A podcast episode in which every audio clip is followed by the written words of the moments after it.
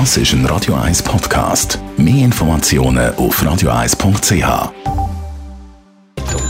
Netto, das Radio 1 Wirtschaftsmagazin für Konsumentinnen und Konsumenten, wird Ihnen präsentiert von Tracker.ch, der weltweit führende Anbieter für mobile Ortungslösungen. Jan von Doppel. Der Schwede Björn Rosengren wird neuer ABB-Chef. Der Verwaltungsrat hat den 60-Jährigen einstimmig zum Nachfolger von Ulrich Spiesshofer gewählt, teilt ABB mit. Er übernimmt den Posten vom ABB-CEO im März. Bis dann für das Unternehmen der VR-Präsident Peter Woser interimistisch. Der Björn Rosenberg ist bis jetzt Chef vom Technologiekonzern Sandvik gewesen. Der Handelskonflikt zwischen den USA und China dürfte noch vor den US-Wahlen im November 2020 nicht beendet sein. Das erwartet Bank Goldman Sachs, wie sie in einer Mitteilung an ihre Kunden schreibt.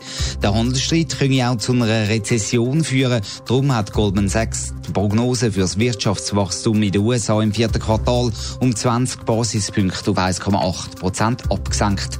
Ab nächsten Monat sollen laut Donald Trump weitere Sonderzölle auf chinesische Waren eingeführt werden. Der Übernahmekampf um den Beleuchtungshersteller Osram geht weiter.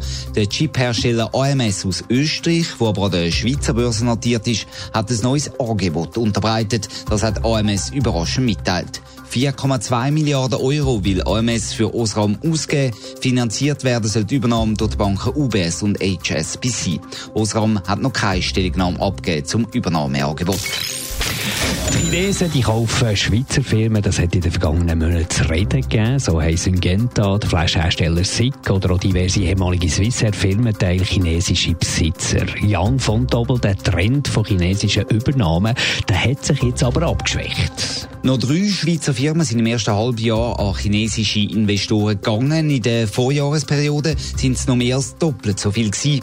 Und auch das Geld, das die Chinesen gezahlt haben für Schweizer Firmen, ist deutlich zurückgegangen. Noch etwa ein Viertel so hoch ist das Transaktionsvolumen wie vor einem Jahr. Das hat die Unternehmensberaterin EY berechnet. Offenbar haben die Chinesen also ein bisschen das Interesse an Schweizer Firmen verloren. Betrifft das Phänomen nur gerade die Schweiz oder ganz Europa? Ganz Europa. Der Trend ist im restlichen Europa sogar noch stärker zu beobachten als in der Schweiz.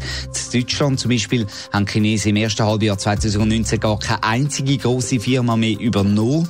Die Investitionen sind gerade mal noch ein Zwanzigstel so groß wie vor zwölf Monaten. Was sind die Gründe dafür, dass die Chinesen nicht mehr in europäische oder Schweizer Firmen investieren?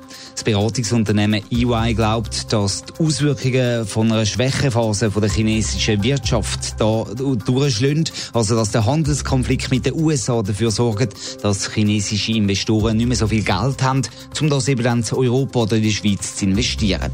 Und sollte der Handelskonflikt noch länger dauern, und das erwartet man ja so, dann dürfte die chinesische Übernahmewelle für längere Zeit gestoppt worden sein. Netto, das Radio 1 Wirtschaftsmagazin für Konsumentinnen und Konsumenten, ist Ihnen präsentiert worden von Tracker.ch. Weltweit funktionierende Ortungslösungen. Das Netto kann man nachher im Netz auf radio1.ch. Viertel von neun.